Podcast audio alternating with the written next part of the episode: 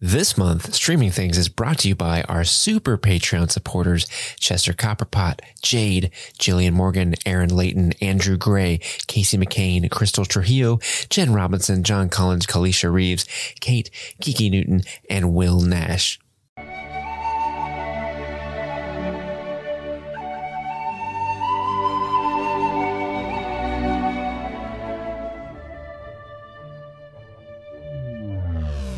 kick.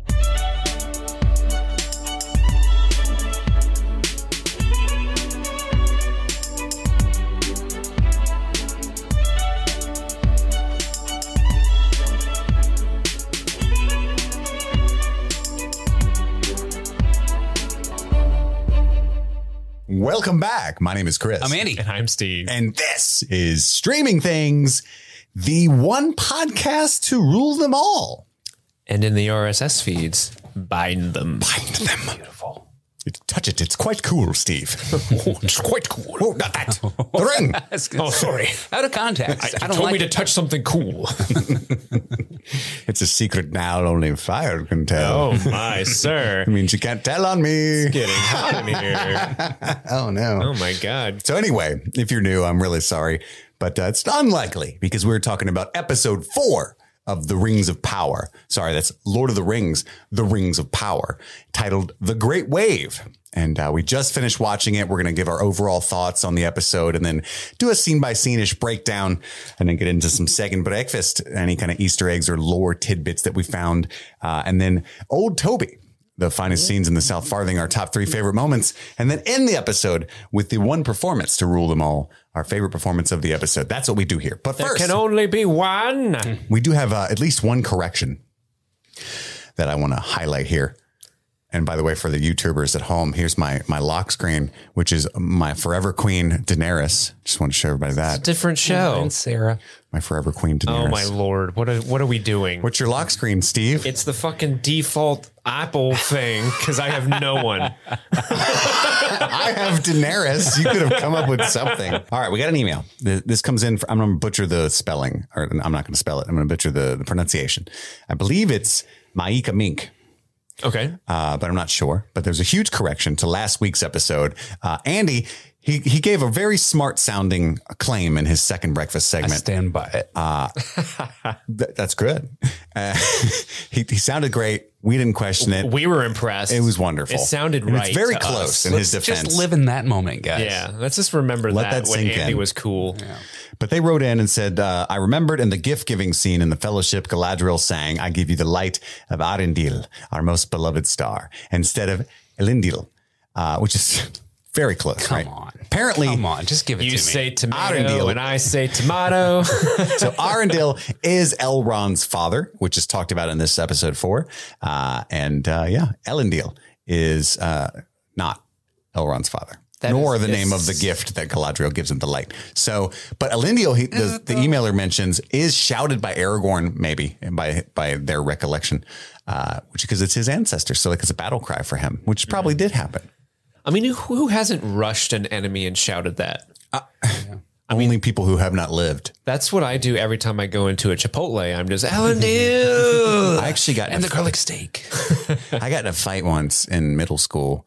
Uh, I think I was in third or fourth grade. I was trying to play basketball. There was no shirts or skins or anything. We all just had our regular civvies. So no one had any dibs. And I didn't play any ba- sports ever. So I passed the ball to the opposite team. And he tricked me too. Like I think I've told this story. Like he knew I was stupid and unathletic and chubby and dumb.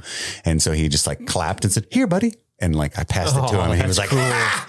and like did a layup. so I started crying and punching him. But before that, I shouted, El Indial! So that was a long, true story set up for a joke. And then all of your friends who are on the sidelines, like, ah, they like ran to your aid. for Oh! Frodo. exactly. I had a weird school. But uh, and this was actually before the movies came out. We were just a Oh. bunch, bunch of super nerds. You guys are ahead of your time. Indeed, indeed. so, what did you guys think of uh, episode four of The Rings of Power. This was my favorite episode. It, it was really, really, really good. Uh, it- Awesome. It, felt like it finally was moving the plot along. It had some of the most beautiful shots that the show has had yet, and it has been a gorgeous show up to this point. Yes. So the beauty was on display. No one can take that away from The Rings of Power. and it really honestly felt like w- honestly what should have happened like an episode or two ago like it's it's really ramping up to something awesome and like now that we've spent a lot of time with these characters um even the ones that i have heretofore kind of disliked i still i, I felt something this time A- and rather than you, you being in a hurry to move on to the next scene to the characters i cared about even the ones that i previously disliked this time i was like ooh what's going on with them so yeah i thought it was great Steve, what'd you think? Uh, I kind of agree. Um, I, this definitely was a much, much, much more improved episode uh, in regards to last week because last week uh, we were all three pretty hard on last week's episode. Yeah. but this one was We a lot lost more- the listener. I know we did. R.I.P. Uh, but no, like this one was a lot more fun. There was uh, some really good action, really good character development. There was a lot, like Andy talked about how beautiful it looked. Uh, it had, it was probably the best paced episode out of all the ones we've seen so far. It, it definitely felt like it was moving along. It didn't feel feel, feel like it dragged. Um, and yeah, I just, I mean, there's still characters that I know. I know, guys, guys, I know, I know they're super important to the world of Lord of the Rings, but the way they're being presented in the show, I just don't give a shit about them. and that still is the case. But this episode didn't make them. I don't know. They weren't as shoehorned. I felt as they were last episode. So I had a We're little like more time- used to him now. yeah, I'm like, oh, uh, we need to see what Isildur's fucking doing. Like, I know he's important. I know he's a big deal, and we should care. But the way that they're presenting him so far, I don't. big big same big same Uh, but um, yeah, overall, like, I, I much much happier with the show. I I wish that this. The feelings that this episode elicited from me, I, I think should have happened an episode prior because episode three was really like the okay, this is the make or break kind of episode for me in terms of the show, and it failed, right? So going into this episode, if I'm being fully transparent, I was just kind of like, okay, how many left We are committed. we're committed. I'll, I'm gonna, you know, put, I'm gonna, you know, do my my shake eight exercises before Annie and Chris come over, so I can get happy and excited. And I'm gonna give it my due diligence. I'm gonna be, I'm gonna be a journalist with integrity, right? I'm gonna review this with an open mind and an honest lens to look through. And fortunately, this episode was much better, and now I'm a lot more excited to continue uh, on with this series because this one was kind of like, okay, good, okay, fine. They do know, they do have a plan. We're not just plodding around. Um, so yeah, I uh, and because at the end of this episode, there's stuff, there's something that happens in the end of this, this episode that like actually I was surprised at how much it kind of hit me. Where like the emotion was like, yeah, yeah, the Khaleesi's going to Westeros. It was one of those moments, but there it would had, You had keep my queen out of your mouth. hey, that's a good thing. Take my wife's name. Oh, sorry. But We yes. don't joke about Will Smith. But we'll get into that when when we get into it. Chris, what did you think about this Uh, episode? I, I mostly agree with you guys. I think I'm I'm not quite as warm on the on the show as a whole as either of you, but I'm like just below it. I think at least that's my impression. But I do think this episode was very strong, and uh, I think I think I know the moment that you're talking about, and I was almost, I think I was pretty shocked that I was I'm I'm feeling the feels uh, as well. Um, I think the problem it's not even a problem. Like there's nothing. I think the show and for all of its quote unquote faults is 100% by design. It's just maybe sometimes not for me. Like they are languishing in the details of this world intentionally. It's Yeah. honestly, it makes me feel like what I felt like reading the books when I was a kid. Cause it was like, come on, come on, come on. That's really cool, but I don't care. Come on, come on, come on. Wow. Come on, come on, come on. and that's kind of how the show is. And maybe that's by design. And like, I, I had a hot take on TikTok where I said that the movies were better than the books. And I like a lot of people were shitting their pants. And I'm, I'm like, I, I did that intentionally just because I think Tolkien languishes in so many of the details that I find it honestly quite a slog at times. Uh, but that's what the show is doing is celebrating all of this like labyrinthine lore. And so if you're into that, what a treat this must be, right? Uh, Celebor, Celebrimbor, Celebibida, Bugra, Elendil, Elefnind, Erendil. Durin and Durin. Um, you know, there's just so many names that you know. I, I'm a super nerd, and I would consider myself a not an S tier, but an A tier fan of Lord of the Rings. Uh, and and still, like, there's a lot of these names and mentions where I'm like, "Wh- what? Um, so I- yeah, anyway, that's I hope that explains my my hesitation, but my overall opinion is very positive on like the production value of this of this show is out of this world. Uh, but like you guys said, it's it's ramping up. There's the potential for the last four episodes to just be fucking stellar. Uh, Yeah. We start checking some of these boxes and maybe getting some answers to a lot of these questions. I I just hope I want some more elf action, man. Like, is that too much? Like, I need some some action. Like, we got a little bit of Arendir in this episode doing some elf stuff. I need more of that. Yes. And Galadriel hasn't done anything since episode physical since the first episode. I'm just very impressed with her fighting. I, I love that. Like like I said last episode, you know, if we're gonna have her be this like stoic, um, one track mind, just just super motivated warrior queen that she is, it's great. Let her warrior queen some stuff, you know. Um, but she's Just, just let her warrior queen some stuff, man. I think we're positioned for that, is what I'm saying at the Yeah. end of this episode. So I'm really hyped for for episode five for sure. But anyway, the Great Wave. Uh, the show opens with uh, the Queen Regent Muriel holding a baby. There's Mm-hmm. like a baby party. It's a Numenorian baptism. is that what it is? That's what I wrote. They're just like here, m- a good my one. Bless my my baby." my royal person. Uh, will you hold my baby and just Hold my say baby. some cryptic things about One is named this Alanel. role? That's all I caught. Mm-hmm. I, I love this scene because she's she's holding the baby. She's doing her regent queenly duties of like do, doing her part in this ceremony. And then when shit starts going down, you know the the the the She says the island white- needs a stretch. the white leaves are floating, the Mm-hmm. islands need to stretch, and you see the big wave coming. She's just walking off with this random woman's baby, and you see that woman in the background like, uh, my lady, can I can I get that back? I'm gonna need it. I need el- Elenial. You still got my baby, please. You've still got my baby. But and then she, she so she turns around and she looks out the little doorway, and we kind of see the end of the movie 2012 happening right Mm-hmm. outside of Numenor. John Cusack's running across the screen. Arr! He's like, like in a limo. He's holding the speaker over his There's head. a giant tsunami on Numenor. And uh, I was actually audibly like, oh shit. And then it was all a dream. So you thought in the moment that that was actually happening, like, oh dang, we're just gonna wipe the map with all these characters in Numenor. I maybe I did, that was yeah. my cynicism of episode three, but I was kind of like, yes. Just move it on, man. Chris is just like, burn it down. well, I I started to think, like, honestly, scramble, like, oh yeah, Numenor is destro- destroyed, I guess. And then I was like, is it? Because I know there's this whole thing with Numenor where they they want to journey back to Valinor because it's the farthest, m- m- most western outpost of mortals, and beyond that is is, is Valinor. And so, but I can't remember what happens to to Numenor, other than that I know the Dun the Dundane or whatever the Dunedain uh, are not there anymore. They're the kingdom on Middle Earth. So confused.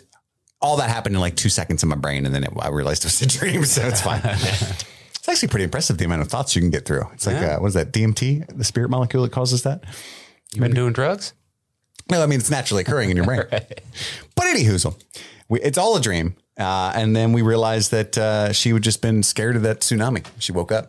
Oh my god, I don't have any. Wouldn't you? But she was still holding a baby. It was weird. She wasn't. She's, she she wakes up. She's like, how the f- how the hell whose baby is this? Alanil. And we My cut queen, to you, have kidnapped a child. we cut to like an awkward like rally of people against a type of other people, and it's very uncomfortable. They keep calling her the elf as well. Our bosses are gonna start hiring those robots, They took our the germs. elves, and they're gonna take our germs. Feed all the rabble who scream revolution. I, that, that was stuck in my head the entire time. The scene from Hamilton. You guys know what I'm talking nerd. about. I was just listening to Hamilton on the way here. So good. Not that song though. So good. It is it is kind of interesting. I do like the Skylar way sisters. That's what I was listening to. I do like how the guy that's kind of rabble rousing is saying, uh, you know, they don't tire, they don't need to sleep, They don't they're die." stronger than you, they don't die, they don't take breaks, they don't eat. Like, like if you're if you're a mortal man, like in in that's a workforce coming in, yeah, you would be kind of like, oh shit, the robots are going to take our job. Mm-hmm. That's what's happening in the modern day, you know. And, or our, our our world. I shouldn't say modern day. Yeah, this wasn't in the past. we don't know how modern the Lord, the Lord of the Rings was Dave thinks this is a historical text. back in the years when Back in the second age, you all know about the second age, right? have we learned nothing? Yeah, so there's like a, a anti-elf rally, we'll call it, and we cut to Chancellor Farazan walking around in like a marketplace looking thing, talking to his advisors and stuff. And the guy's like, "There's a bit of a, was that Kevin? Kevin. I was Kellen, I think his name was. But Kemen. Kevin. Kemen with an M. Kevin. Uh, We're just going to stick with Kevin. It's easy. And Kevin was like, "Oh, there's a bit of a squall, my lord." Hello. Squall, of course, is another word for uh, a, that was a his sea storm, I his believe. son, right? Is Kevin his son? Yeah, Kemen's his kid. Uh, and then we cut back to the rally, uh, The, pe- they're getting even more upset. and they're Alexander Hamilton shows up and starts rapping with him. and basically Farazan like joins them, like he agrees with them to to to to placate them, right? To mollify them, and he kind of speaks against the Queen Regent. I thought, I thought he was like seizing the opportunity to steal power from her, but it didn't look like later in the episode that's what was going on. But he talks about things like, yeah, she's because the the one guy, the the rally leader, the rabble rouser, as you called it, was like, uh, I think she's an elf lover, just like her father. So that's where we learned that the true king was a very good friend to the elves. Um, and then Farazan steps up and he's like, Yeah, but don't worry, we're never gonna let that shit happen ever. And, Because we're dope. and I bought everybody beer, shots. Yay. You know what makes any angry mob calmer? Better, Fireball cinnamon whiskey. Fireball, cinnamon whiskey. Just give them all shots, and you're like, "We're the best." Take a shot. We're so cool. Take another shot, Then they go home. and then they go home peacefully. They They go go, sleep. to bed. They go sleep. It's like everybody in our Discord right now. Right? Yeah. Exactly. It's Wine o'clock in the Discord. Uh, then we cut to Aarian and Kevin. They're chatting it up. Kevin. So uh, Aarian, for those who didn't remember, is Asildore's sister, Elendil's daughter, and Kevin we think is Farazan's son, uh, and he's you know he's flirting it up. And then we cut back to who the fuck do we cut back to? Galadriel. She's talking to the queen. It's the about- queen, right? Yeah. Like she she's- says, "You vex me, elf." Yes. but yeah, she tells the queen that of, of her suspected origins for Halbrand, like he is the the heir to the Southlands people, he is their rightful king. We should join forces and take them there, and then we'll make sure that the Southland people are not put under boot by the forces of Sauron. And the queen's like, nah, Yeah, she's like, "Ah, Mm-hmm. thought about it, not gonna do it." And then Galadriel's like, ambitious tales in my time, but that may take the cake. "I've heard of cake, and you take it." And then. She, The gig. And then she she says, uh, basically, Galadriel's like, "Ha, well, let me talk to the real boss. You're just a regent, bitch ass regent. And then the queen regent, Queen Muriel, uh, it says uh, something about a queller. I know how to quell your ass, right? Uh, well, then Gladriel says, "Oh, there's a tempest inside me." Oh, that's right. She's Yeah. like, that, which is because Galadriel, that we know in the future, the third age, talks about storms. Super tempesty. Terrible as a storm. I don't know why I think did she- that voice. Does she say i- is- in the movie? Does Does Galadriel say like there's a? She says something similar. Similar. I thought she, said terrible as a storm. Okay, It's yeah. one of her lines, I thought. But anyway, then the Queen Regent is like, "Pfft, I know how to quell that tempest, locks her up. Lock her up. I love the edit for that because yeah, Galadriel's getting all like fired up and like there's a tempest inside me. Smash cut to them closing the barred prison and they cell even doors. they make a joke of it too. Halbrand's like laughing, like a tavern brawl, and she's like sedition, and he's like, Sedition, yeah. "Ha, ha, ha, "We're both in jail." classic. This is hilarious because I'm Sauron. I think this is funny. Yeah, yeah. He's the definitely entire Sauron. time we're watching this show, every time Halbrand pops up, Steve sneaks in some comment about how he's Sauron. Oh, yeah. you know- it was is it Tavern Brawl Sa- Sauron? Oh, I bet you know a lot What do about you- sedition, Lord of Secrets. and darkness, yeah. ringmaker, Yeah, how brand if that even Wink. Sorcerer? K jewelers of the of hell. um, that's a joke. The only locals will get. it might be a national company. I, I don't know. I hope. I, don't know. hope Every gift begins, begins with, with K. K. It does. Every gift begins with K. it's spelled. we cut to uh, Sildor, uh, and there's like a woman. We didn't talk about this last time. I don't Woman. think. It's like a lady, a couple feet away from the boat. Like Sildor, Well, uh, she's the lady of the West. Sildor. Like he's trying to pull on ropes, and then he just hears this woman like, "Hey, hey buddy, I got cake. everybody wants cake, punch and pie." I take your cake. So, what do we think this voice is? I think because Andy, I think off air mentioned like, hey, that's that's the ring, right? That's what, that's what you said. And, Yeah, I thought that. it and I could was have like, the been- rings don't exist yet, and we both looked confusedly at each other, yeah, I don't know what's calling which to is him. not an adverb that exists, but I, at least not the way that I said it. But then. What is it? Just the evil in general, the malaise of of the Middle Earth that's I- calling toward him. I know what it is. It's Sauron, It's destiny. destiny. Destiny's calling him. If you ever watched The Last Kingdom, you would know that Uhtred frequently says, Destiny is all. And Destiny. Uhtred, son of Uhtred. destiny is all. What's the cadence that he talks in, Chris? I can't ever, I can't do it as poorly as he does it. It is a weird. I, you sent a video of it because I hadn't seen it, and you're right. That guy does have a weird cadence to it. But I love that show. I can't help it. Uh, but anyway, there's the the mystery, probably evil lady calling, um, and then he gets them all dismissed. He purposefully drops the rope that I think is port to starboard to aft, and I don't know how boats work. Definitely what it was. And all the other friends jump for it, and the captain of the boat's Everybody like, goes, no, the rope. "Oi, you know how to do that rope." Jason Momoa on Wish was like, "Hey man, I, Yeah. you've done that a million times. Yes. you did that deliberately. You and your friends, Both your buddies. out of here.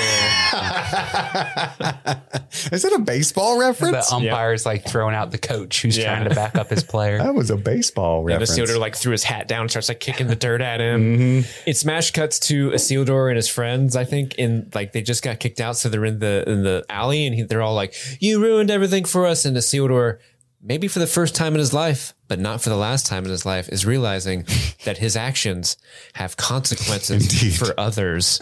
well, I don't know that he ever realizes that the next time. And that's that's true, but uh, it seems like a thing with him. He did. He did. It seems to be a thing with Isildur. yeah. Not a big fan of Isildur and his decisions. Uh, but then we cut to Arendir, back to Arendir, and he's just got like 14 orcs staring at him like he's holding orc court. Ah, tell us, elf, some, tell us a good story, elf. Make us go seep seep. So can you hear really well with them ears? What do your elf eyes see? Oh, I'm very sleepy. Oh, it's the French maid elf. this means the French elf. I took the liberty of cleaning your clothes. JK, I spat on them. I am just a French orc. Enza, by the way, sent a message complimenting everybody's French accents. Oh. By complimenting it was destroying. Yeah. Everybody is very, very poor French accent. what do you mean? This is perfect. you sound like uh, Parfait. oh, a really good French actor. He was in uh, Underwater. Oh, uh, I know what you're talking about. I, I can't think of his name, but I know exactly who you're talking Really doesn't matter. But the French got me, man. But we, the, he's got the orc audience, right? And they're all very pleased that Adar is coming. And uh, was that Magrot that was injured? about. You're thinking of Vincent Cassell. That's right. That's right, Enza. Vincent Cassell, your favorite actor, I'm certain of it. And then it cuts back to uh, Adar. We finally see him not blurry. Uh, he's like a scarred elf, I guess, right? And he he goes down to heal uh, Magrot in the orc way, which is to stab them in the chest. It's a mercy killing. I guess you could put it that way. No, that's orc healing. well, I liked it because he he. I know how to kill He's you. like, oh, Pop, you're here with- to to be with me in my last moments, and then he kills him, and you see like Adar has like this moment where in his eyes he's just so like. He's visibly upset that he had to Yeah. kill this soldier, which is something we've never really seen on the orc side of things. Because usually orcs are just like, Ah, you looked at me wrong, Lieutenant. Stab. yeah. and it's, it's not a healthy work environment. We now know that that's a healing stab. That's a sign of respect in the orc community. He's like, I heal you from life. Yeah. So when you're an orc child and you get like the chicken pox, that is terrible. They carved them. Mummy, I can't stop itching. Stab. Let me just stab you a little bit. It'll go Why away. is the mom French? I, it still means the French orc has children. you do not know everything about the French orc. Orc. Everybody hates I have us. many layers. Everybody hates us. Here's one thing that I just it blew my mind.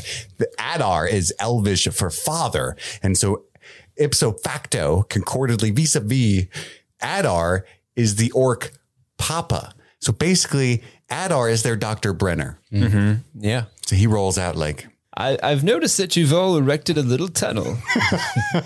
uh, Question Why? Why aren't you fighting each other? That's why I made you, so I could watch you fight. I was sick and tired of trying to find actual human children. We were, but then we found this tree and we got stuck. And that's why they got so mad at Aaron Deere. They were like, "You are like Papa." You heard us.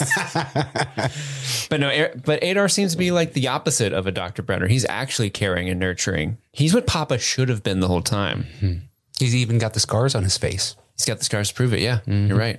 yeah, I mean, do we have any theories Did, about it, did an orc psychically throw a door in his face? I don't know. how did he get? How did he get this way? He, obviously, he's an elf because he knows. He talks to Aaron Deere about where he's from. He's, "Oh, I used to, I used to walk on that river. I dropped a couple of coins there. Have you seen him?" Uh, yeah, whatever. Uh, uh, theories. I think that he was probably part of like the expeditionary forces or whatever that initially fought Sauron and stuff. Like he probably knows Galadriel, and I think that Right. he would have gotten abandoned by the elves at some point. And I got to third base with Celebrimbor on that river. Hello. Hello. I considered it a home yeah, I run. think, I, I think that he got left for dead, and uh, the Oh, you think he's like a, a POW? uh, maybe initially, and Like then a disenfranchised elf warrior. I like this. I like this Mm-hmm. backstory. yeah. Do you think we'll get a name that we recognize once we find out his real name? It'd be awesome if it was, that was like her brother or something, but she hasn't aged, so why would he have aged so drastically? So I mean, maybe not, but It's a different actor too. well, yeah. Oh, who, what actor is it, Andy, with your homework? Oh, it was the guy that played um Benjamin Stark. Benjamin Stark from Game of That's the also- that's the second, second one, Game yeah. of Thrones character that we've gotten. Joseph Molly? I, I don't know how you pronounce that last name. It's like M A U L E. Mull. Mull? What show was it? There were there was like 13 Game of Thrones actors. Doctor Who? Yes, Doctor. And I was sending you pictures all the time. Yeah, that was like a game Andy used to play. It's fi- That's why he's so good at this. He played Find the GOT characters for years now. Oh, yeah. That was always a fun game when playing Doctor Who. So many. yeah, like literally every one of them. Is uh is I forget it's- his name. Is Hodor in it? And The DJ? Doctor Who? Yeah. Mm-hmm. I Uh, don't not think that I've so. seen. No. DJ Hold the Door? He's too busy DJing. yeah, that's true. On the ones and twos. Uh, so I misspelled Joseph Mall's name. It's M A W L E is how you spell it. Sorry. It's okay, buddy. I wasn't worried about it. I didn't want I just I just didn't want people to call me out. Trying to avoid that email. trying to avoid that email. Yeah, so then he, he puts Magrod out of uh, misery, and all the, uh, the all the orc soldiers start to chant in the black speech, e Nampakaglusha. Nampak. I don't want to summon Sauron, but Nampakaglusha is what they say. I didn't look up what that means, but fuck it. And then we cut back to a little conversation. That's the Well, there's one thing I want to touch on before we move on from the scene is when he's talking to Arendir, he talks like A- A- Arendir's like, "Why do they call you father?" And he's and and Adar says something along the effect of like, "You've been you've been told lies so long that even the roots and rock believe them." And I thought that was such a cool way of saying like, there's some sort of like. Obviously, Adar's operating under this influence that the elves are doing something the wrong, elves are bad. and that the orcs aren't necessarily evil, and that that's why he's doing this. So The it's roots kind of and rocks believe it, and the rocks look down, which is why they sink. Yeah. That's what he then said. yeah, he should have been looking up at the Mm-hmm. stars. And then it would have floated rock. That's why this guy's a good foil to Galadriel. it is. Yeah, because he's looking down, she's looking up. And he's like, if you smoke a rock, you end up hanging out with orcs and they like to party. But I also love that he says that like the, these lies can't be undone short of uh, creating a new world, and that can't be done unless by a god, which I am not, not yet. Yet. Not yet. Like, oh shit, you trying to get a ring on this finger? So now we know that Adar plans to become godlike. He's seeking some sort of power. And we also learn in this episode that the object for which they have been digging, other than just for tunnels, because they like tunnels and hate sunlight, is the hilt of the sword that Theo has found. More on that later. But then he says he's going to let Arendir go and take a message to the men in the tower, which is Bronwyn and her crew, the, the city of Ostirith. Um, and you know we find out what the message is a little bit later. So then we cut to Bronwyn and company. Uh, they're running out of food in their little tower fortress, and uh, Theo he's bored. He wants to make a run. Let me roll down to the store, uh, buy some milk and some snacks. A take five bar, definitely not any Heath bars, and roll back through. Some pepperoni combos, cracker Ooh, not yes, pretzel. Mm-hmm. yes, all the good stuff from the grocery bag. Get some Wheaties for the morning. And she's like, no, it's too dangerous. We're just going to hunt some rabbits. And then like Lenny rolls up and he's like, George, let me pet the rabbits, George. And it's just super weird. The And mice and men reference. Tell me about the wabbits. so she doesn't want him to go. It's too dangerous. And uh, he sneaks out. We cut to uh, uh, Rowan and, and Theo rolling through the village. They've already got a bunch of sacks full of shit. They got a little uh, what's it called? A wheelbarrow, Wheelbarrow, a yeah. wheelbarrow with it. Rowan's like They made a good ass haul. pretty scared. Yeah, For real, quickly. dude. But then Theo's a little greedy. He's like, I'm gonna go in the tavern, get some beer. I want some booze. So this this- pretzels. This, particular moment confused me for a second because yeah, Theo's like, uh, Rowan tavern, we got to check that out, and Rowan's like, oh, I don't want to go in there.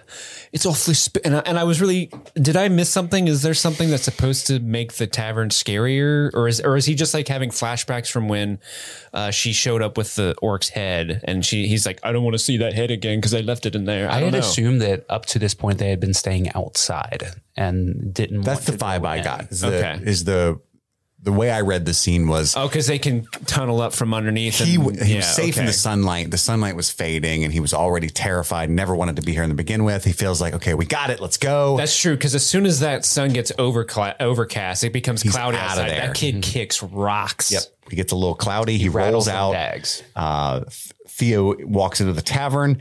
An orc pops out, gets real stabby, uh, and then he draws like the sword hilt that he now knows will grow from his own blood. It's got this weird thing where it's like it's stabby on the hilt, so that he can stab it into his own forearm and make the blade of it grow. It's dope. He cuts the orc with it. Uh, and then the orc runs out chasing him, like, I found it. so apparently they've been looking for this sword the whole time. And then he hides in a well. Well, well, well. Look who we've got here. Look who it is. It's Theo Wellboy. Mm. He means well. I do I do like how he's like he's kind of like splayed out like Spider-Man just trying to hold himself above the water. The water that is an inch below where he's at. so it's n- it's a, not a deep I don't want to well. get wet. I don't want to get wet. I don't want to die, but I definitely don't want to get wet. and then the orc, I think the orc's name was Vra- Vrath. It's Wrath, yeah. he uh he walks over and he's like, "I heard something in there." Yeah. And he looks down and there's like undisturbed water, and he looks at the water for maybe half a second before he's like, Nope. "Nothing there." Nothing in there. I thought I thought there was something in it. There's no don't even look. And then the kid, when he comes out of the water, he's like, He makes a lot of noise immediately. well, I was in here. That, that Vrath guy reminds me of every Nope, like not looking twice. not these eyes. look down there, what nothing. not these eyes. He reminds me of every video game character, like in a stealth game, where he's like, "What was that? There's something around here. Must have been the wind." Yeah. Bring! With the exclamation point. Was that Metal Gear? Yeah, nice. Uh, and we cut back to Elrond and Calibrimbo. Hello. And Uh, it turns out the dwarves are helping build what we think is the forge, or no, is the forge? It's a tower for sure. a tower.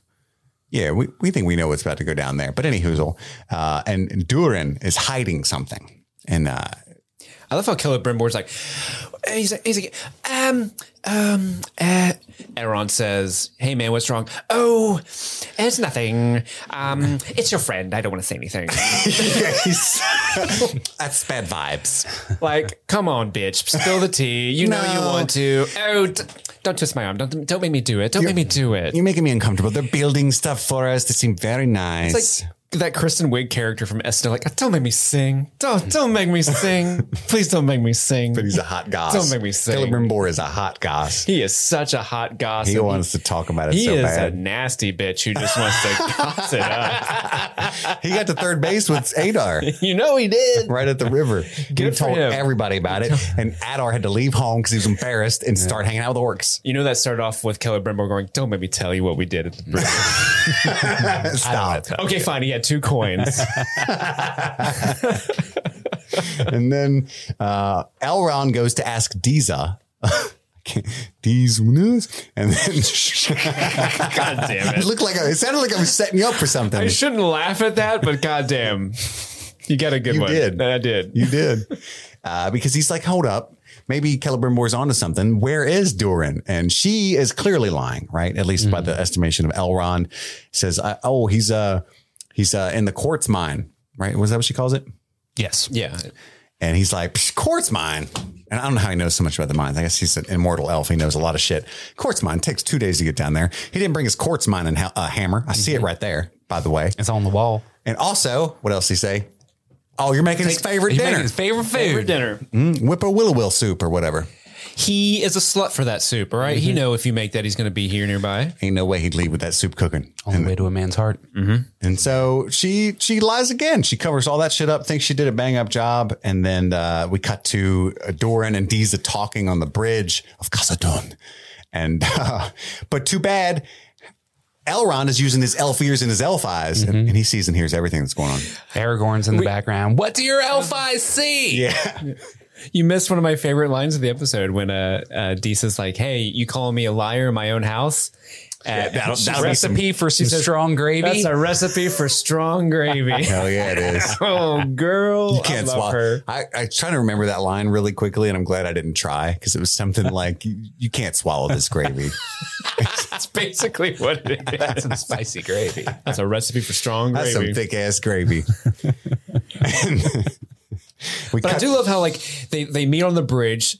Supposedly, so they're they're out of earshot from the elf with the super hearing, but they're in the most visible bridge with no obstructions that the elf can just read their lips from a mile away with their elf eyes. Like I don't think they have any knowledge, at least, you know, thoroughly of wh- how how capable he is of, Well, Oh, I of think- hearing and seeing them. Right? I think they do because at one point she's like, she's like, keep it down. Like sh- there's Really? this implied like we don't know if he could. We don't know be where the nearby. elf's at. He could be listening to and it. I like the idea that they're in their own dwarf kingdom too. They don't really care, except that they he is their friend. They don't want to hurt his feelings. They don't want him to know that they've been lying. Right? That's their biggest fear. Right? That's a recipe for strong gravy. Yeah, that's right. We can't handle that elf gravy. yeah. You don't want to rattle those dags. That's, that's not what you want to do. so then we cut to Elrond. He tracks him down, uh, and he like opens a door. I was taking notes, honestly. He, he did like a secret knock on the, on Melon. the wall, and Yeah, it and was the let it was him the in. knock that the, the their kids were. It was a song their kids were singing when he was talking to Disa the scene prior. they were back there playing knock, yeah, or they're- whatever. Yeah, they're playing. They were doing was that like, "Knock it song." off. and then she and then she hit him. Um, no, but then he does the same little song rap that they do, and it opens the secret door for him. He's My like, name is Aaron, and I'm here to say I'm gonna rap in a rapping way. I got a real big. Any hoozle, Deeza. Um, we cut back to uh, well, so he gets into the he gets room. in there, and, it's Doran and him talking. Yeah, and he makes him promise. You've been following me. Yeah, He doesn't make him promise. He swear it on the rock. he puts his, hand, puts, his hand, secret. puts his hand on the cave wall, like you have to swear it. You won't tell another living soul, because a dwarf's anger outlives, Outlives even elven memory. memory. Mm, that's a good line too. Yeah. and then we find out what he's down there mining. Right, a mine. A Mine. mine. He's mining mithril, which is the Elvish word for it. It's uh, glittery rock in Dwarven, I think. Super. Way not as cool. Well, I, th- I think in Dwarven it's something in English it's glittery rock. Fancy rock. So what we're saying is the glittery rock in Elvish is mithril. so mithril this whole time has meant glittery rock. It's, it's pretty stones. yeah, pretty much. But then there's immediately an accident in the mine, and Durin goes running. yes, the mine starts crumbling. There's four elves uh, in the mine, and so Doran goes to to help them. But it's important for listeners to recall, as I'm sure that you do, mithril is the strongest metal known to man, elf, or dwarf. It's what Frodo is wearing when the troll spears him. Master Dwarf. Yes. Master Frodo. What's he say? Master Hobbit. Mas- Oh, I thought it was Baggins. Shut up, Steve. Baggins? It doesn't matter. The point is, it's it's extremely rare. Like I think that shirt was enough to buy a kingdom, is what Gimli says. in Lord of the Rings. gift. I think Kingly Gandalf, gift for sure. Gandalf says uh, at one Worth point, was it's- more than that of the Shire. yes, that's what he said. Oh, okay. Sorry, guys. I love the quotes. I love the quotes. fuck Steve, man. Just get fuck them all you, out Steve. there. uh, we cut back to Aodian uh, and Kevin, and he he bumps into her and spits some game. That's all that that scene is. I guess that's going to be more. In Mm-hmm. It was a pretty good line. It wasn't bad. She's like, I should. I'm not talking to weird dudes today, and he's like, "Oh, I'll keep a head on a swivel for one. Good, Yeah. good thing there's no weird dudes here. Yeah. I'll let you know if I find one. "Yeah, not me. I Oh, Just wish I could remember the line because I was going to steal that quote too, but I couldn't. Shit. Yep, no weird dudes here. Just one super nice guy with a huge cock. That's all I see. Just me.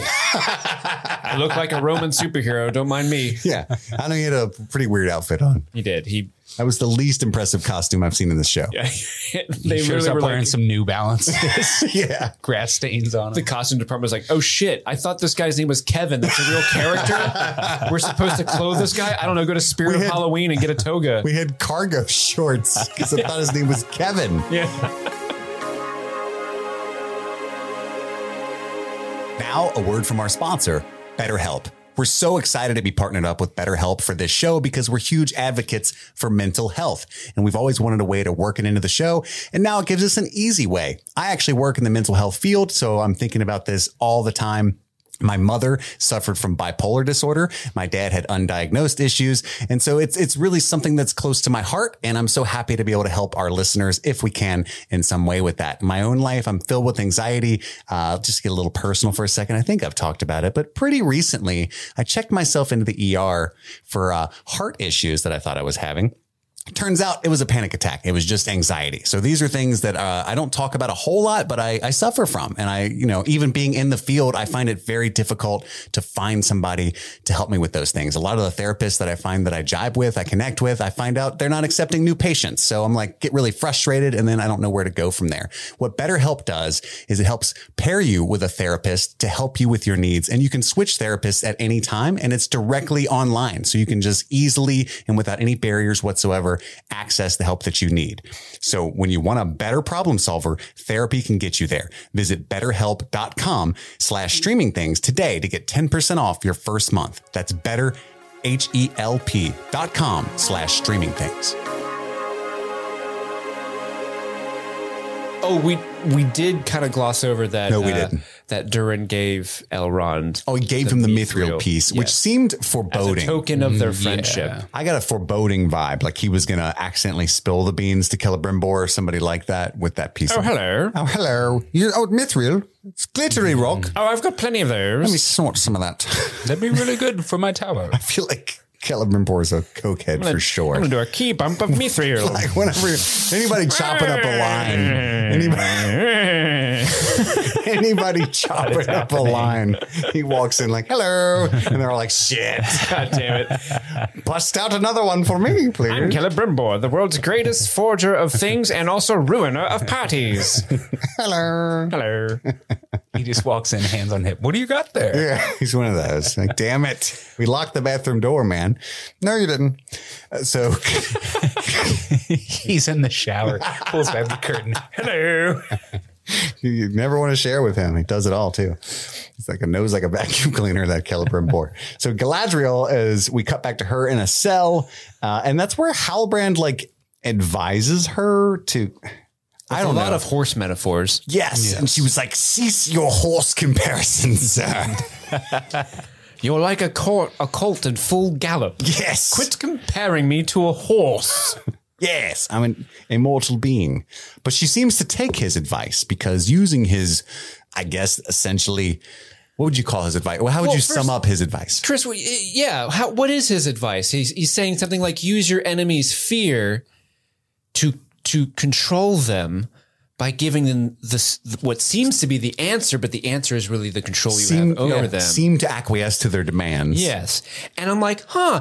Is that a your plan, Sauron? Sauron? oh, sounds like someone who would gift people rings of power to help them in all then- their woes, and then use a secret ring To in the darkness. to end the darkness, bind, Bind them, them. unto you. Seems like I don't know. I think I know where you're going with this plan. yeah, Sauron, I mean, Halbrand. Oh, sorry. Shit, I was way off. Oh yeah, it's not Smeagol. Smeagol's a victim. What if Halbrand was just like my precious? oh, it's coming. That would be a really good Easter egg. But he's probably petting a horse. old 'Cause this ass hobbit. We just found out in this episode Halbrand apparently is a huge equestrian. He is. He's much like so is Galadriel. Yeah, why he she keeps loves compa- riding. That's Why, would he she keeps- like f- fuck you with the horse metaphors? I Like, think- you know, I, I heard you really like him. I think this is how she said it. She said it like, "Stop comparing the horses." I can't pay attention when you talk like that. Do you like horses? Nay. God damn. I'm just saying, like, That was I- worse than Diza. sorry, but I mean, Diza nuts. you can be, you can like horses, but still not like it when people call you a horse. You know, He should have been like, well, shall I compare thee to a summer's day? Because thou art more lovely and more temperate. the Tempest, Yes. which we know Fucking- resides in her. You nailed it, Steve. so we cut back to, for some reason, I just have, oh, this is when uh, Farazan where, walks in. He's like, salutations, elf. I don't know why. That's what he said. Yeah, salutations, elf. I dare you to go to work Monday and like walk into your o- boss's office and just say that. Salutations, elf. But I have to. it Depends. Make sure they're not like a particularly short person or something, though. Yeah, for real. Hello, dwarf. Um, and then Galadriel uh, quickly breaks out. She's like, okay, put your handcuffs upon me then. yeah, yeah, yeah. And then they're all, all of them are just in the cell, like, damn it. Foiled again. He's so fast. How the fuck did we get here? I love how um, what's his name Farazan. Yes. Farazan starts to draw his blade. He's like, I can't just let her go, and it's like, what else are you gonna do, man? Yeah, Hal Brown's like, I wouldn't do that. Seriously, Farazan, you got one thing and one thing only in life you need to worry about, and that is the upkeep of that beautiful, beautiful beard. Well coiffed. Wow, my Holy goodness! shit. Even Doran would be deserve- slightly impressed. He would. You des Farazan, my man. You deserve to just lounge around in that robe and pajamas that you were just Mm-hmm. rocking because you have that gorgeous ass beard, my Mm-hmm. dude. I'd love to get lost in in the hairs of it Sit on it, maybe? and spin. Saying spin. Yeah, Anyhoozle. Cut to Isildur and Aarion. Uh, they talk, and that's where he tells her that he he got his fr- him and Anna's friends kicked off the boat, and uh, he feels really bad about it. But then the guards rush by before he can feel too bad, and that's where they're they're searching for the the now uh, what's it called lost prisoner of Galadriel. Or Oh, on the run. Did. they keep running through the town. Salutations, elf. That's how they look. no for her. one's answering. No one's Like, an- they're "Damn trying- it." I'm trying to trick her. Hello, elf. Greetings, elf. Ah, damn it. They got carrots and hay. Uh, but the elf, aka Galadriel, she breaks a window uh, and she sneaks into the actual king's quarters, the king that I suppose she knows personally from many millennia ago. Uh, and that's where she finds the queen regent Muriel sitting on his bedside, and the king. He wouldn't be alive for yeah, that he, long. would be like 150. she she might know his like true, grand that's true. Well, the Numenorians live to be longer than humans, Sure, but- hundreds of years. But you're right. But that's like an extra 20 minutes to a elf. Yeah, to an elf. Yeah. That's true. And his name, I guess, is Tar Palantir, and he's a little real sick boy. He is. He's, This not, is he's m- not looking too good. This is Muriel's father, correct? So he's coughing. We find out none of the other Numenorians know how sick the king is, and Galadriel's immediately like uh, Oh, shit. He sheepish about it. Like, oh, my bad. It's actually pretty awkward how sick he is. I'm an elf, so I don't get sick, but I can imagine like that looks like it sucks. Those depends he's wearing. Ew. And he's got like a little, he reminds me of like old, uh, like a production of Scrooge or something. Where Oh, he's just like in the bed and she's the ghost the of little, Elf Past. the little hat, the night hat. yeah, he's got the little hat on and shit. Um, anywho, that's rude.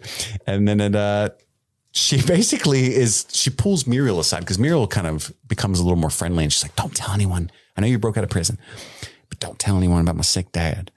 And Galadriel's like, "Just let me ask you something. Why don't you fuck with elves? Because he did. And, uh, right? In those words, yeah. Yeah, and she's like, well, that's why he ain't king no more. And basically, that is her. Yeah. I mean, she thinks that, that she takes her to the Palantir, which is another something that we saw in Lord of the Rings. And she makes Galadriel touch the Palantir. have not all been accounted for. And we still, even 3,000 years in the past, they're not all accounted for. There's the one. At what point were they accounted for, Gandalf? Who lost them? At this, how far back in history? badly did you lose these things? Uh, but she that one can show the future of the elves, and that's a really cool scene where uh, Galadriel touches it. It's It like shatters, shoots out a little yeah, bit. it's like and then shatters fades space into and another- time. That was fucking cool. It was dope. and that's where we like, get the great wave That's image. why I don't fuck with elves no more. Yeah. That's you. You're the way. It's dumb though, because Muriel believes that elves bring upon this Armageddon of Numenor, and and Galadriel broaches a very good alternate reading of that. Like this is not, this has not yet come to pass. Maybe it is the forsaking of the elves that brings about this, right? She's like, "Mm, I see what you're saying. Disagree.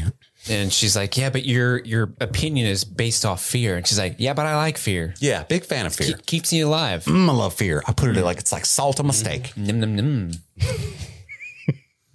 And we cut back to uh, Rowan arriving alone with a cart full of food. He's the hero. Her mom, her dad, uh, his mom, Bronwyn, is like, "Hey, where's Theo?" And he's like, "He was right behind me. No idea. That's that's weird." Theo, It got cloudy. I, I can't remember.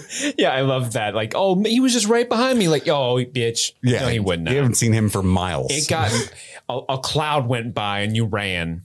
He he pleaded the fifth. not gonna lie, he's probably dead. But I told him not to go in the tavern. That's what I told him. Tavern life will get you. so we cut back to a small scene, very much like Metal Gear Solid, where like Theo is like pretty successfully. He's playing the. I hate sneaky video games, uh, and this is He's one. playing I, Splinter Cell. this is one I would not play. He's doing great. He like literally dives into tall grass at one point and disappears like Assassin's Creed in a haystack, um, and sneaks by like seventeen or eighteen orcs. I love this scene only because of what the orcs are doing the whole time. Like it's not like a it's not like an impressive wonder by any stretch of the imagination, but like I because the orcs are like running around. Where is he? We've been looking for him for at least eight hours and we're still got this energy. and at one point there's like an orc that has a box and is like going through the box and then like throws it on the ground as if like ah, he's not here. he's not in the box. I didn't find him. I mean, he's just exhausting all potential. You don't know what humans are capable of. Plus, he might have stashed the hilt of the sword in there. Maybe that's true. I love good the point. one. The one orc says like, "Oh, the boss is going to be pissed," and then the other one's like, "The boss is the one that lost him." it's true. Like he's like, "Yeah, fuck that guy. he's already being a smartass. You know, I ain't getting paid overtime for this." When's meat back going to be back on the menu? Hopefully on Thursdays. restaurant sucks. Meet Thursdays. Uh, and then Arendir rescues him because he gets so close. He's like real happy, like looks back all satisfied with Oh, yeah, it himself. was- like it was snuck by so all obvious. you bitches. so obvious what they were doing because yeah, he looks back has that dumb smirk like, "Ha, I made it," and then like the Wrath, I think is his name. Is it Wrath that I gets think him? it's, I think it's the same one from earlier. Grabs him, is like, "Ah, I thought you were gonna get away. You thought I didn't know you were in that well. I did. I just I'm scared of water. I've been waiting for you for like eight hours to make your move. It took you a really long time. I was kind of getting worried that you drowned." he pulls his sword out. And he's like, "How about I?" Maybe if I if you lose an arm, you'll loosen them lips, and Yeah. then and then Aaron Deer stabs him and kills him from behind. cuts the shit out of him. And then we're like, yay, Aaron Deer. Then we cut back to Deeza singing. Uh, and she's asking the rocks to spit out the, the four dwarves. When you say it like that, That's what she's doing. She's pleading with the rocks at a it doesn't song that sound they as call. nearly as majestic and whimsical as the it actually is portrayed in the video. this is a type of music that the dwarves coined called rock and roll. oh, hard rock and roll, or is this more soft rock? This is just rock and roll, baby. This is like Journey. Okay, Deeza's like, Yacht don't stop believing. Spit out those warriors. I don't know. I was trying. I can't even sing rock and roll. Doran's upset. he walks back in like, "Eh, they're all fine. But he's mad that his dad, whose name is also Durin, by the way, we found that out today. Uh, he's mad that they're not, not going to be allowed to dig for mithril anymore. No more glittery rock. It closed the entire vein down. Too dangerous. And he feels like he's smarter than his dad. We saw that in the last episode. Uh, so he, he rages at the wall. Deez is like, oh, this is awkward. Even Elrond kind of looks like, oh, he's being a little bitch about this. So he goes up to him and tells a long story about his own father. And there's probably some deep lore that everybody was satisfied to learn about. I didn't know any of this, but it's, uh, what is it? Arendil. this Uh, is, the, this is the Aurendil. brightest star. this piece of star that he is Mm-hmm. given and by Galadriel later. Yeah. His dad's exploits were so wonderful uh, that the Valar made him a fucking star in the sky, which seems like a punishment, really. He's like, I was already immortal. I was hanging out. I was smoking old Toby. How would you like a job? you were so good at. How about we take you away from your family? Mm. You and want to go to have a space? Lonely Basically- existence in space. He's like the uh, elvish version of Apollo, right? Isn't that Apollo like carries the sun across the sky in his chariot? I'm a little rusty on my Greek. I think I think so. I think that's right. Is it? It's I'm gonna Greek, stick right? with it. or was it? The, Yeah, it's Greek. or is it the sun? Apollo does the sun. That's what I said. Oh, okay. Sorry. I Hmm. mean, it's a star. Yeah, Yeah, sun yeah, is a well- star. Let's not get Hey, you technical know what? here about space. You know what? When you're right, you're right. But the the story reaches uh, Durin, and he goes up to his father and immediately apologizes for his ego and his temper. And the Dwarf King uh, takes a long beat and then says, "There's- "I didn't, I didn't expect this." I thought he was dead for a second. Yes, so did I. it looked really like foreboding, but he's like, "There's nothing to forgive." Uh, and there's a pig thrown for the dwarves for some reason. Did anybody else catch that? What? Yeah, like each side, like the arms of the of the throne are like they're pigs. Oh, oh, pig! Th- ah, shit, I thought you meant like Throwing throwing, pigs, a pig. like, there was a one pig for my homies. thrown, like, wee, like across the screen. No. And you said that, and I'm like, Yeah. I have no recollection pig of a royal pig chair. being thrown. What? Just against the rocks. Pardon, but I did like how uh, Durin the Third, uh, King Durin, is like. You know, our people say when w- we when we become a king, all the kings and queens of old, like all their voices rush into us, and we can hear their voices and know, you know, know their past mistakes and their their advice. But you never need that for me, because I'm always here with you, my boy. Until I die. and you become king. And then I'll and then you'll hear me again. yeah. Uh, that's I yes, it was a good line. I just was a little confused because just by very nature of the fact that if Prince Durin is ever king, his dad will be dead. So that's why that tradition would need to be. It doesn't matter. It was still cool. It was just a nice show of support. Yeah, from I love you. I love you, dude. I love you, Dad. I got Ooh, I 20, miss your you got mom. 10, bro. Exactly. You want to go throw some pigs? you want to go pig throwing?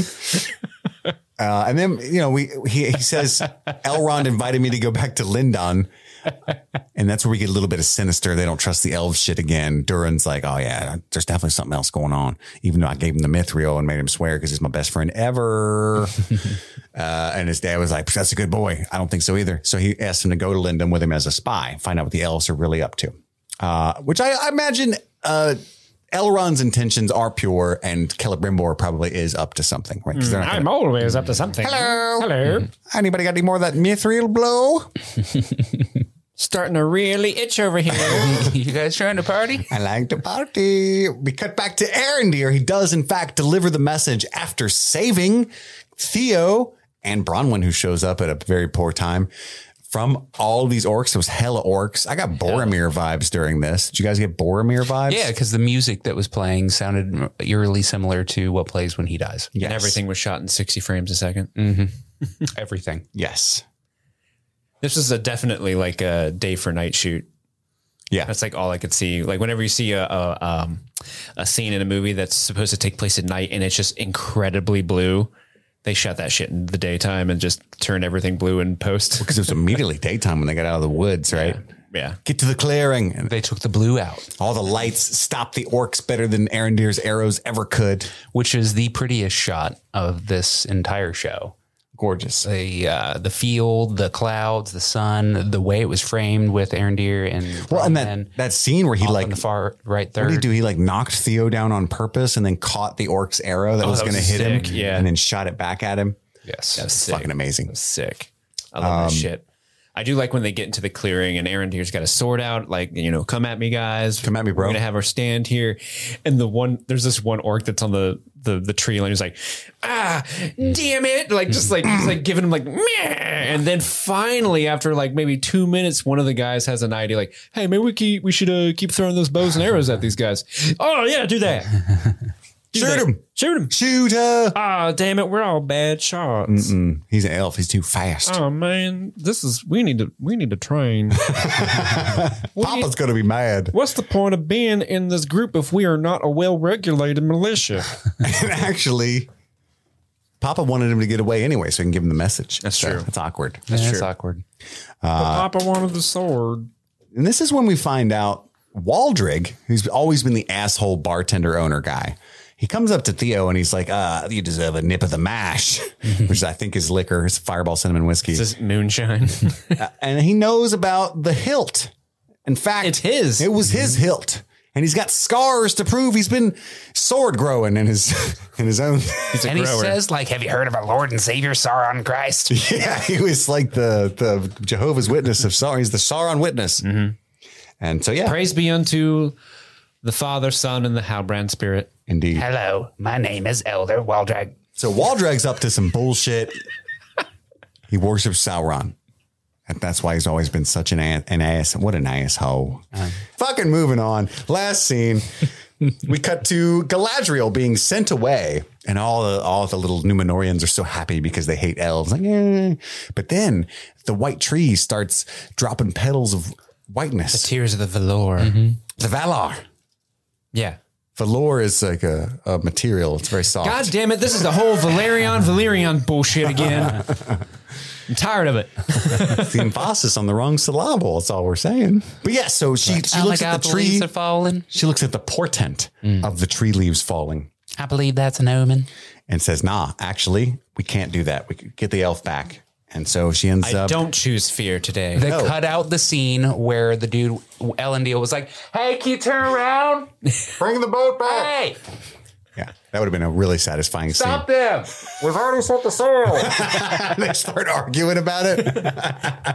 No, you gotta come back. What do you want us to do? you want us to go faster? No, I want you to come back. That's what makes We changed our mind. This is bullshit. Taika Waititi. The only thing that makes his style his is that he films those scenes and everything else is the same, right? Yeah. I just had a epiphany. what do you want us to do? Everybody's watching still. Aren't you the one that always says the sea's always right? But we're on the sea and it's taking us away. What do you want us to do? The sea is always right. Listen, we're not gonna have this argument. We're gonna have this argument. oh fuck, are the leaves falling? That's a bad portent. Yeah.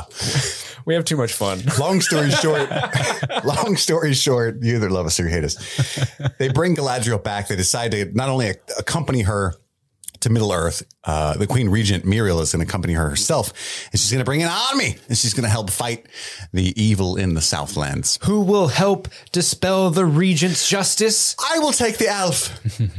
I will. I will too. I guess I will too. I suppose you would call this a fellowship. I started to leave again, but then I heard you need help, so I'm coming back. You That's the last time. expected me to fucking take them, are you? I would. I will take it. And that's the end of the episode, right? So yeah, this this this scene with them all going like, "I'll do it." Like this was the one that actually got me really hyped. Me like, In all too. honesty, like Well, all, everything starting with the leaves falling. yeah, exactly, and like all the way up to the end of the episode because it was really like, "Yes, get together!" and, Like everyone's throwing their hands up in the air, and you just get this rousing motivational, like, "Yeah, there's still good in the realms of men," right? And it's kind of like unearned because it's only been like not in the fact that it's not unearned, but like there's only been four episodes to get to this point, right? But like I was just as jazzed that like maybe the end of like season six of Game of Thrones when it's like, yes, the Khaleesi's coming to Westeros after six seasons. Mm. You were that level? I was like, fuck yeah, let's go. Come on, guys. That's the second time you've put "milady" in your mouth. oh, there are I don't, I don't like the don't- phrasing of that. I don't like that. I don't like that at all.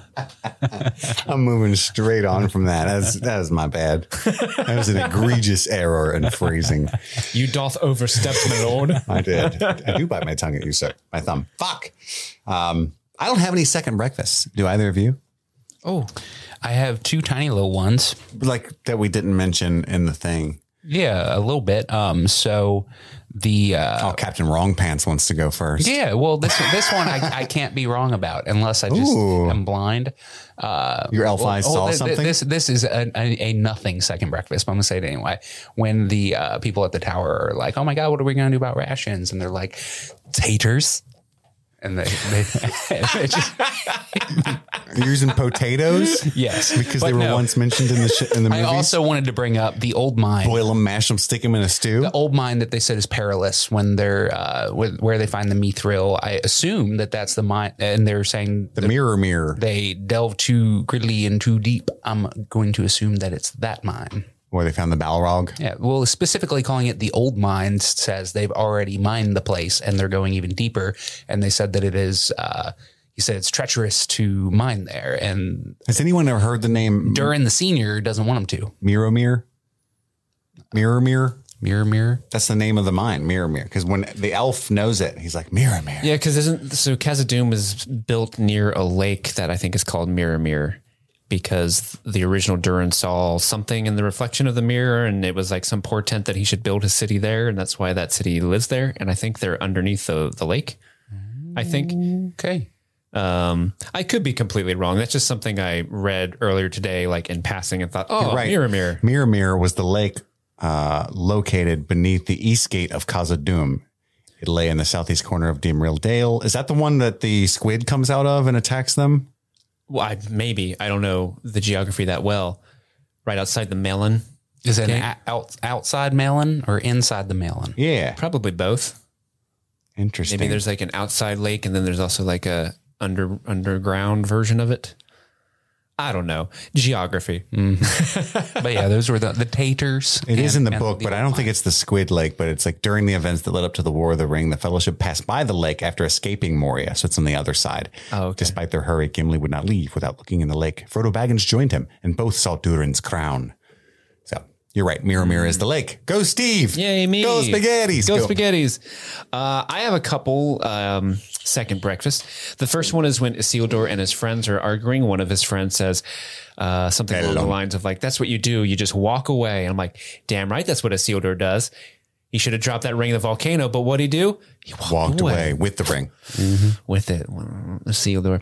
Uh, at one point, when uh, Roth, when he surprises Theo in the in the tavern and cuts him, he uh, he makes a meal of licking his blade, and it, and that reminds me of like the orcs in the original movies that would like l- that love licking their blades of, with blood on, like mm, They're like delicious. That the sharpens one, the the, steel. one, the Urukai that Aragorn fights. Uh, he pulls Aragorn's dagger out and then licks it right, Yeah. right before he gets his head kicked. Yep. That They dude love, was awesome. They love the taste of blood. And then was what's the the watchtower's name that they all kind of like huddle into where the taters happens? I don't know. Well, whatever that place is called. Ostirith is the Ostirith. city.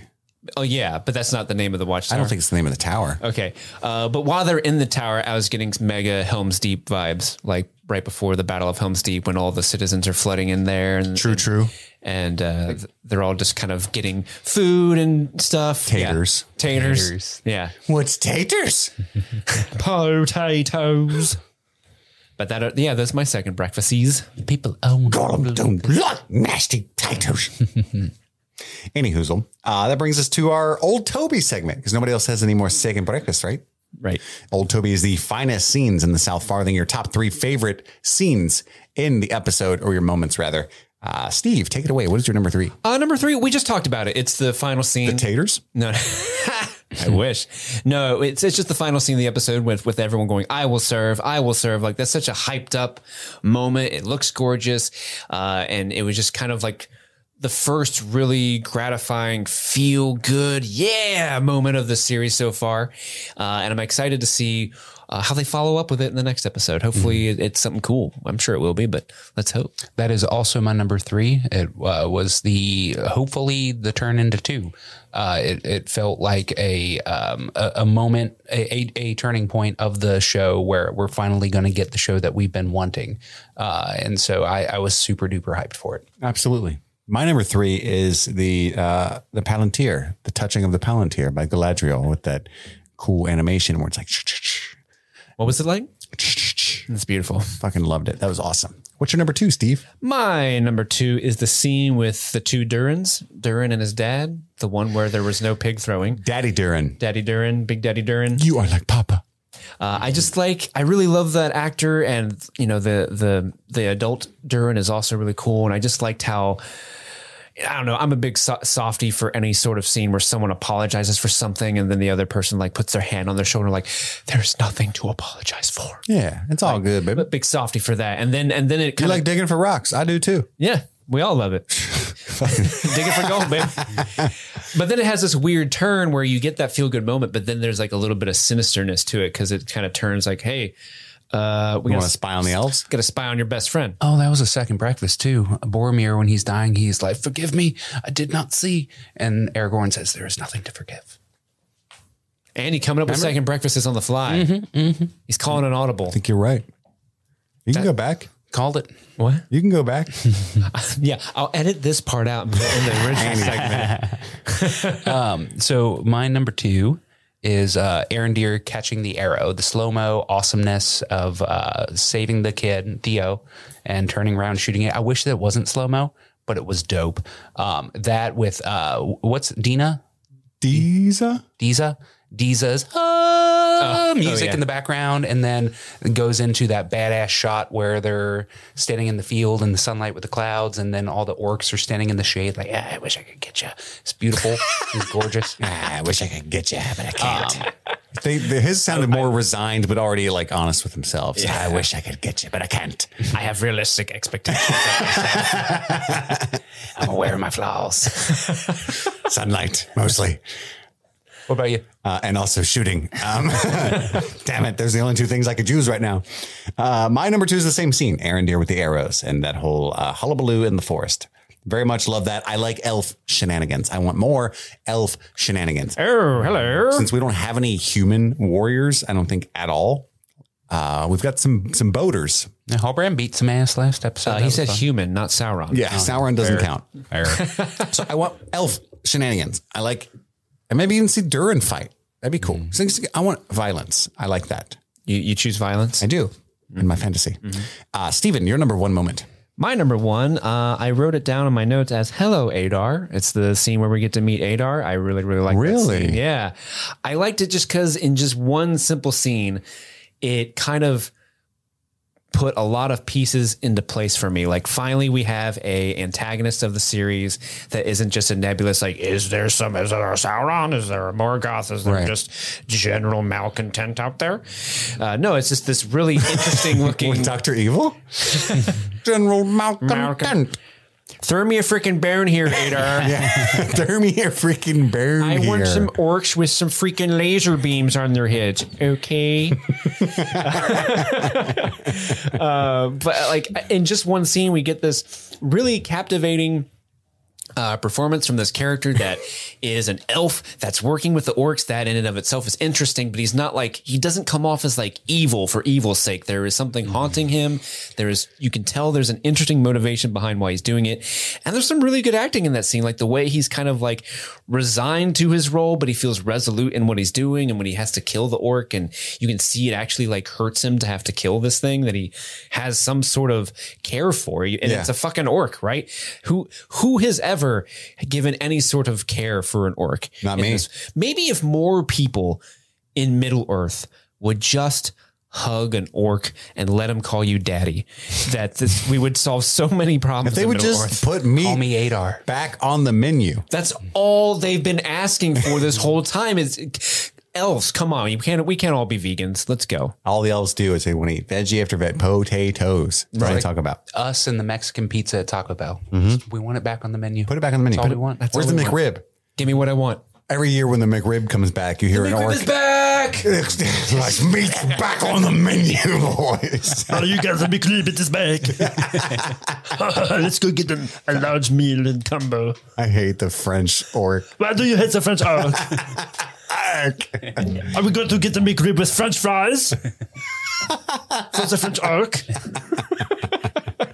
Andy, what's your number one? Uh, that is also my number one. The introduction of Adar. really? I love Steve's take on that. Yeah, absolutely. He, um, well, Subsequently, yours. I think it, he you're right. truly does look heartbroken. This is also the grayest that Lord of the Rings has ever been. It's always uh, light versus dark, and to have like a uh, an, of a fallen angel, if you will, and not an angel but an elf, and the implications of him being with the orcs at all is so interesting to me. It's was some of the most interesting shit that I think anybody could have done with the Lord of the Rings lore, and I'm really excited because the well, the one the actor that's playing it is fucking phenomenal, and two, like the ha- having the face of the evil now uh, really does like change the stakes in a way that I think the show desperately needed.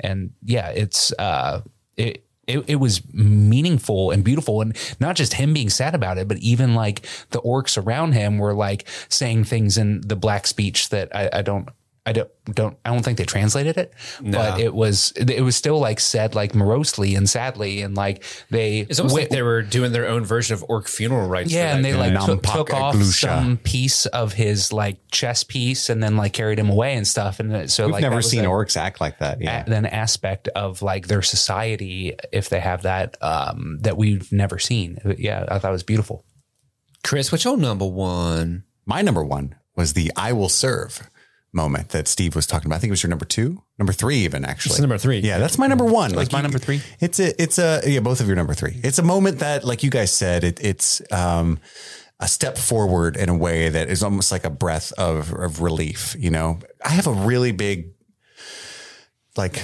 bone to pick in all writing like this, where it's like you kind of get this manufactured hindrance on your main character that you know there is no doubt that they will surmount. It's just a break for other storylines to catch up or what you know what I mean? Like when the the protagonist gets uh, can't convince uh, whatever, no matter what kind of story it is. Like uh, the the daughter can't convince the dad to let him out of the house, but only the kids can save the world. So you know what I mean? Like you, you know, there's going to be this turn, and and this kind of seemed like that for me. Where like I know that she's going to leave Numenor, and she's probably going to leave Numenor with the help of Queen Muriel.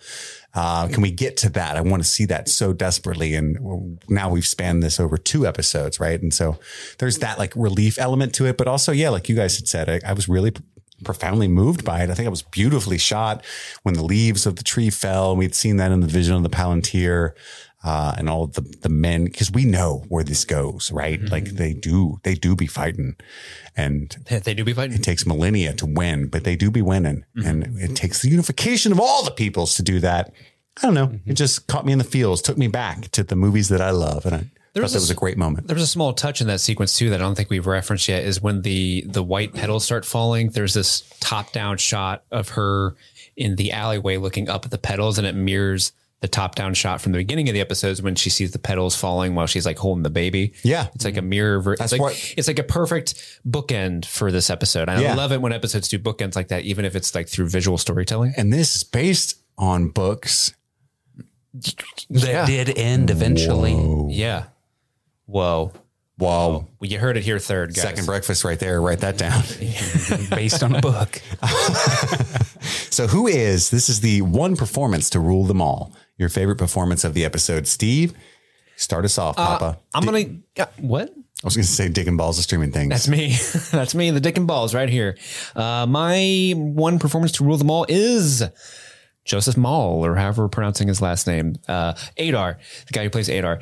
Uh, even though he was in one scene, or actually he's in two scenes, he shows up very briefly towards the end of the episode. When like we found the hilt, and he just is like, oh, cool, but he's also in the last episode, all blurry. that's true. He, he pulled a Loch Ness monster on us, and we just he's just slightly out of fo- focus and blurry in the background. Uh, but no, like in just his small scene that he was in, he was able to convey uh, so many layers of commo- uh, of emotion um, with this character, and you just really saw the flaws and also, but also the beauty in it. And I think that's a very hard thing to do when you only have such a limited amount of screen time to convey such things in such a small scene, where really all you're doing for half of that scene, even you're either not talking or you're speaking orc gibberish, right?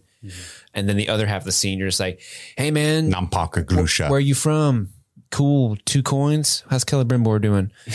um, but no, like I was really, really impressed with him. And like this was like an episode where if you're going to introduce the quote unquote, I assume, quote unquote antagonist of the season, this is a very this was a very compelling way to do so. And it in no small part is owed to the performance of Joseph Maul. Andy? same Ditto. for all the reasons that you just said yes All right. Chris? Sorry, I'm sure I'm reading more black speech. I can't decipher it, guys. None of those words are what's in this the, the one ring to rule them all stuff. We need a Duolingo for black speech. The actor who played uh, I, I'm I'm double dipping because we've said this guy before, but uh, the actor who played Durin, Prince Durin, um, I just fucking I love him so much. I think he's such a good. It's not like my wedding. It doesn't seem like a caricature, like the way that the Hobbit movies felt. You know, like doop, ba, doop, ba, doop, ba, doop. Tim Burton's directing this, I guess the kind of shit. It's just like it's this very like lived in, unique, and and you know, and and idiosyncratic and hilarious being, but it seems, yeah, like I said, lived in and real. Like it seems like, uh, you know, a dwarf. Um, Yeah, the moment when he like curses his father, like I wish I'd be rid of him. Yeah. like that is that was good. the emotive moments are so powerful. Like the whole, when he was so angry at Elrond for missing his wedding. And then again in this scene when he's just so angry at his father, but, but mollified by the speech that Elrond gives him. Like he just, it's- I, I get that. He, I, you can feel the lust that he has for Diza. And I love it. I think it's funny, right? Owen or Arthur. That's right. Owen Arthur. Or maybe it's just Owen. It's just a spelling of that. But I was trying to look up the Welsh Welsh pronunciations. Owen. Owen, I think. Owen Arthur. Uh, yeah, we we stand him. I love his. Uh, I know that Steve and, and Andy are a big fan of his performance as well. I'm going with Durin again. That's all the time we have to talk about episode four of the Great Wave. You'll see us in a couple days talking about episode five of House of the Dragon. Yeah, and then what's after that? A big ass mailbag. Big ass mailbag. So don't forget to write into streamingthingspod at gmail.com. We've already got a bunch of emails to sift through to try to add to that episode, but you can add yours to it. You've got some great thoughts, I'm sure. Uh, tons of people are in our Discord now. We've got all these different channels. They've, it's a thriving community. You can join that by having a membership on a certain tier, uh, the Patreon at patreon.com slash streaming things. Uh, and they're all having fun buying the merch and, uh, it just tickles me pink. I think everybody's having a great time. Yeah, they're having so much fun. I'm learning a bunch of stuff. They're suggesting movies and shows to us, and it's a good fun time. You can follow us on Twitter at StreamThingPod. You can do that for free. You can also, for free, rate and review the show wherever you're listening to this. That helps us a ton. So thank you for that in advance. My name is Chris, I'm Andy. and I'm Steve. and this was Streaming Things. Happy streaming.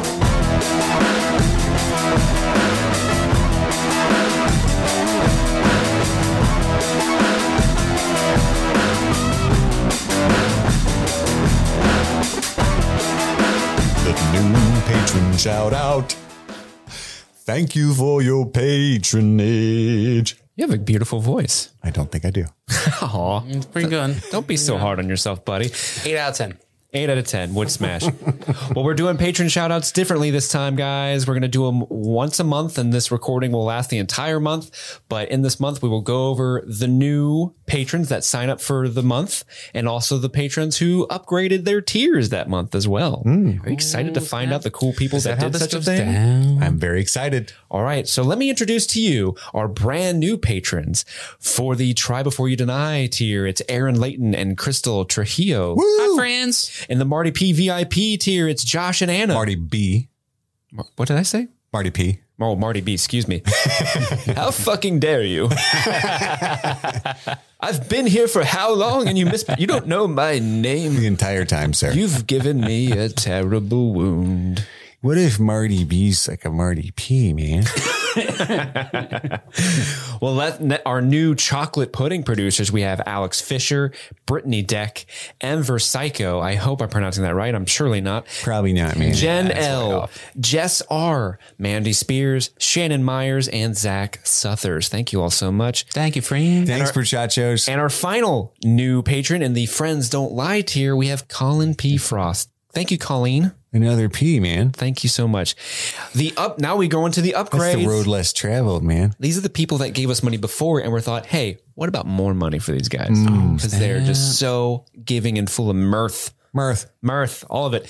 Uh, these people upgraded to the try before you deny tier. try before you deny, man. Andrew Gray, Jen Robinson, Casey McCain, John Collins, Kalisha Reeves, Kate, Kiki, and Will Nash. Thank you guys. Thanks, guys. And then these people upgraded to the Marty B VIP section. Thank you, A. Wells, Adam Horn, Adam Raymond, Arcade Shenanigans, Barb, Caleb Jeter, Carmelita Valdez McCoy. I love saying your name fully, Carmelita, because it's so cool. Uh, Chloe Richardson, Cindy Miller Ray, Elizabeth Hu- Elizabeth Hubbard, Enza, Jimmy Gadd, John Madden, like the John Madden. Isn't he dead? uh, yes. Well, they We thought, But he's on the thought- cover of Madden 23. and now he's here to write X's and circles over footage of football players. Thank you, Jadinglage. J- uh, thank you, Jadinglage. Jadinglage Morgus. Thank you, Katie Blair, Kayla, he- Kayla Higgins. Haha, it was me. The French orc. Uh, thank you, Lisa L, Marcus Mills, Michelle Moore, Nick Nolte, Nicole Cassis, Paola Garcia, Sean Callahan, Stephanie Pagalis, Suzanne Road, and Sydney Day. Thank you all so much. Thank you. Merci beaucoup. And good night.